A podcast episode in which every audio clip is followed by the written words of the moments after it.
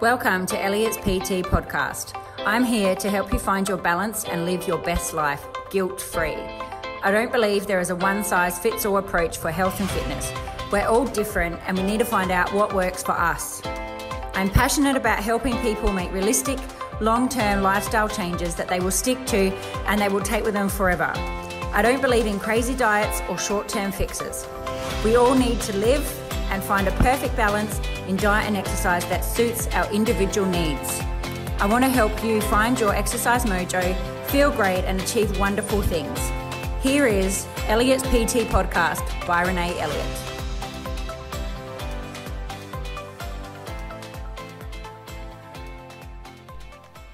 Hello and welcome back to Elliott's PT podcast. Today I wanted to talk about something that I think is quite overlooked into how it can affect us females, and it's something that I didn't really pay much attention to until the last year or so, and once I started paying attention to it I couldn't believe the difference it made in my life. So I want to talk about our menstrual cycle and how it actually affects our mood and how it can affect how you exercise and how you're actually feeling. So this was something that I'd heard about, but I didn't really pay much attention. For me personally, I have a regular cycle. My period doesn't really bother me, as in I don't get bad cramping or anything like that. So my period comes and goes. So I didn't really think that it affected. I didn't really look into it because I didn't think it affected me that much. But once I actually started to look into it a little bit more, I started paying attention to my cycle and recording stuff down. I actually realized I had quite significant symptoms, for somebody that, I had significant symptoms that I didn't really realize, because my personality is the type of personality there, you just got to just get it done and push through. So I think I was doing that and I wasn't really listening to my body. And once I started listening, I realized that I was actually having quite a lot of dips up and down. And now I can understand that and I cannot be so hard on myself. It's great. It's such a, so glad that I have the understanding now and I can apply it. I've been able to apply this to a lot of my clients, and we've been able to talk about it and we've been able to work out where they are at with their cycle. And lots of people are maybe on a contraceptive and they don't get a regular period, or they are in menopause, going in between, or they've had a hysterectomy so they don't get it. But no matter what stage in life you're at, this does apply to you, and it has a significant it really does affect your body, even though you may think it's not. So everybody that we've been able to no matter what stage you're in, hysterectomy, menopause, on some form of contraceptive, don't have a regular cycle, we've been able to plan it out, and we've been able to work out a cycle, and it's then made them be able to understand their bodies a bit more and be kinder to themselves. And really that's what it's all about. When you can understand yourself more, you cannot beat yourself up about things. You can understand why it's not that your exercise program that you're doing isn't working or you're not getting the results you want. It's just because at this time you may be a little bit hormonally challenged. That's just the phase you're at this week, and you'll be fine in a week or so. The more understanding that you have of your cycle, the more that you can prepare for things, or you can be prepared for how you're going to feel, and you can adjust your exercise and your food and everything else to work for you in that time.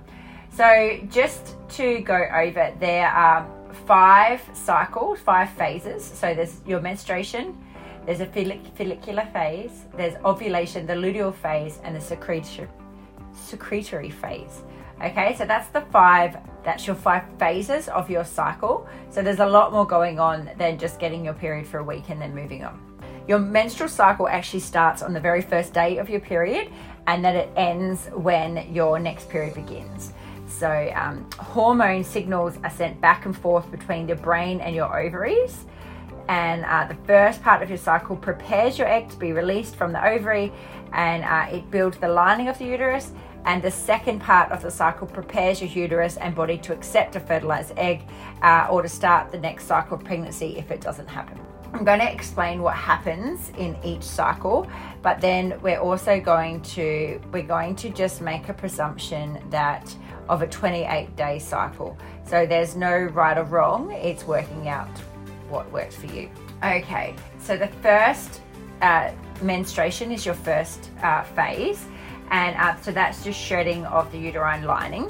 Okay, so your levels of estrogen and progesterone are going to be low. Now I'm just going to quickly go over what estrogen and progesterone do in your body and how they can affect you. So again, it's good to have this understanding. So estrogen, its primary function is the development of your female secondary sexual characteristics, and in men it helps mature their sperm and maintenance of a healthy libido.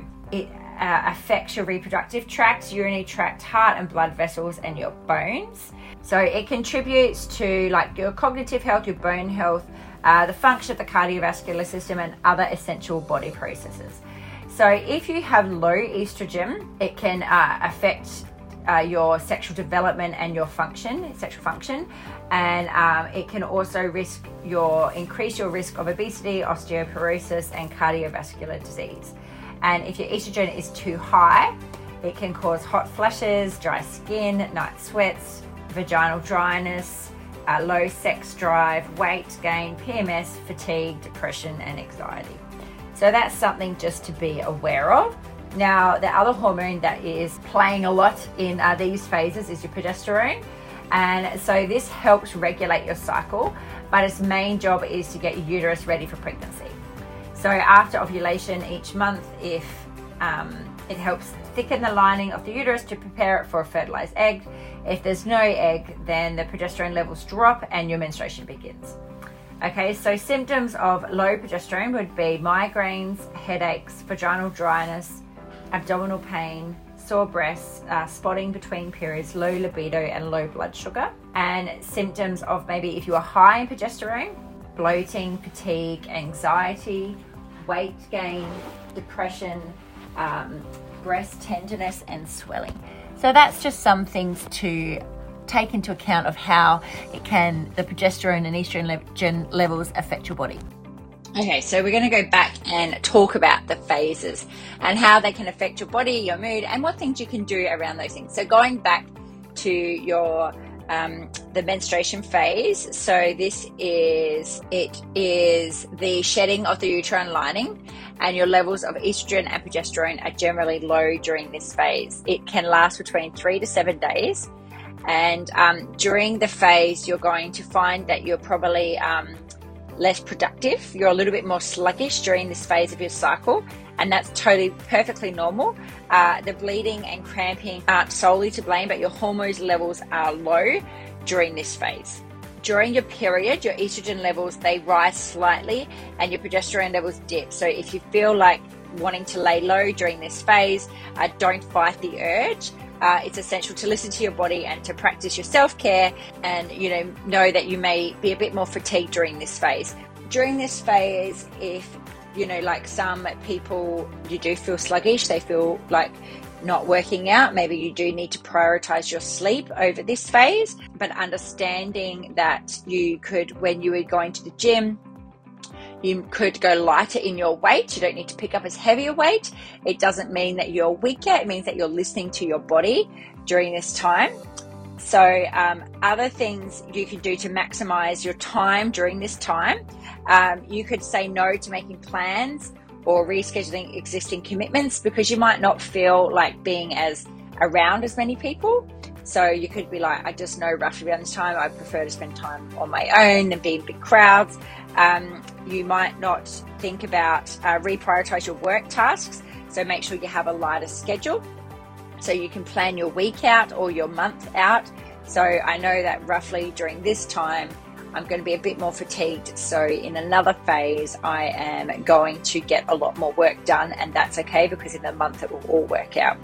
And how else can you maximize time is prioritize sleep.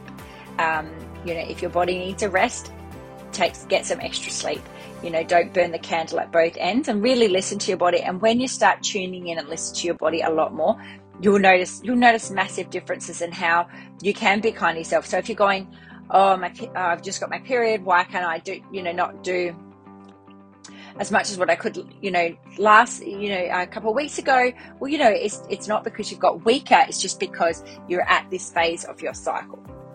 So it's definitely, it given me a lot better knowledge about my body and how my body functions. And now I do adjust lots of things to suit where my cycle's at and how I'm feeling. So the next stage is the follicular phase. So this is the time between your first period and your ovulation. So your estrogen levels are rising and the egg is being prepared to release during this cycle. So, and this cycle can last between,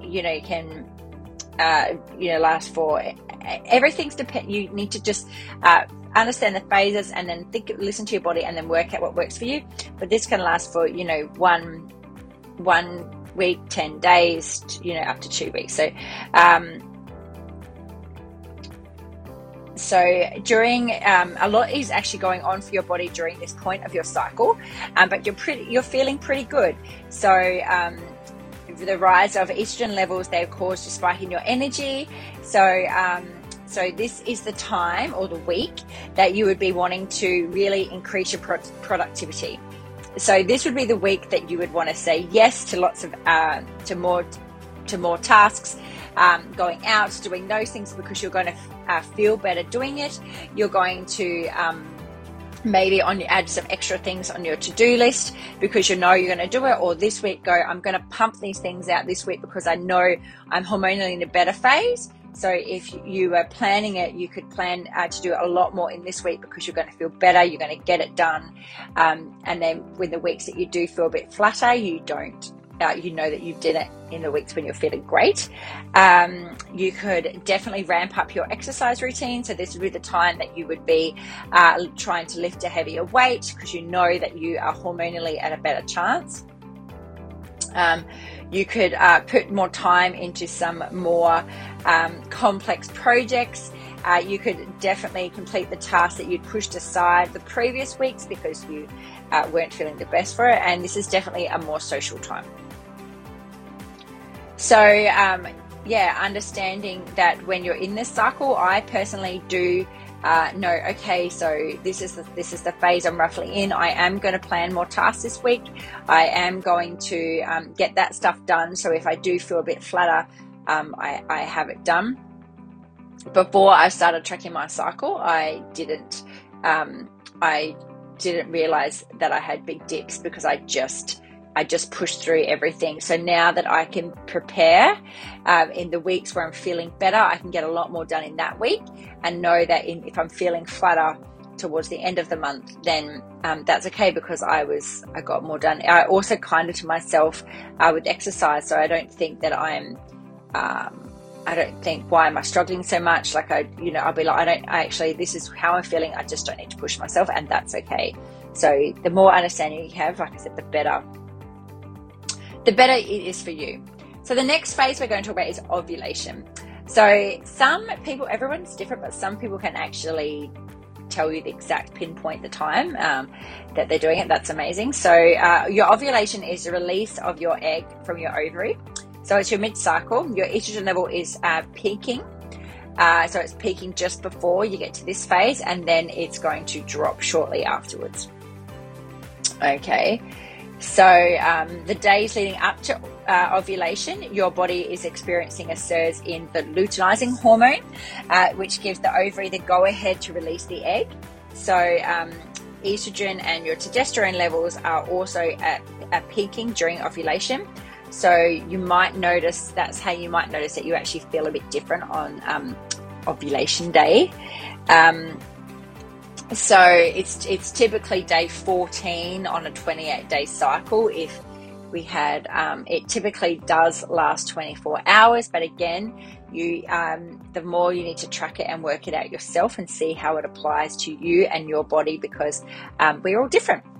So there's no... but that peak in estrogen may mean you feel more energetic than usual, and the elevated testosterone levels can also cause you to have an increase in extroversion. So just again, be aware and see how it applies to you and how it makes you feel. So so how can you maximize your time during this phase? Well, if you were looking to have a baby, this could be the perfect time to do it. You could be engaging in more challenging conversations that you've been a bit hesitant to have. You are still feeling quite good to spend time in groups or attend more social events. And you're still feeling great to get on with work related, different tasks or projects or things that you've maybe been putting off. So this is still, we're still feeling quite good here. So the next phase is the luteal phase. So this phase is the time between ovulation and menstruation. So it's also known as the second half of your cycle. So it most commonly occurs between days 15 and 28. So yeah, we're all different. So your body will obviously react to the luteal phase depending on whether you're pregnant or not, or whether pregnancy has occurred. If you haven't conceived, then there is a rapid decrease in progesterone levels that could lead you feeling sluggish physically and mentally. So those pesky PMS symptoms may also start popping up, making you feel more inclined to curl up on the couch than get up and do a run. So again, understanding that you may be in this phase and that you may feel a bit crappier during this time, you can be kinder to yourself. You also might notice that during this phase, you do crave more carbohydrates or more sweeter things. So during that time, if you could also be prepared for that, so then you could know during this time, I'm generally craving these things. So I'm going to have these, maybe if you were looking for weight loss or something like that, you could have a better option available for you at that time, or you could have those things ready. So then you are you've got them there, and then you're not going to deny yourself of something and then crave it all day and then binge on it later. So how could you maximize your time during this phase? So you definitely should be prioritizing self-care. Like you could do manicures or at-home facials or little things like that. You could focus on the more mundane tasks that don't require a lot of deep thinking. It could be time to curl up on the couch, read a book, binge watch a new series. And like I said, be aware of your cravings.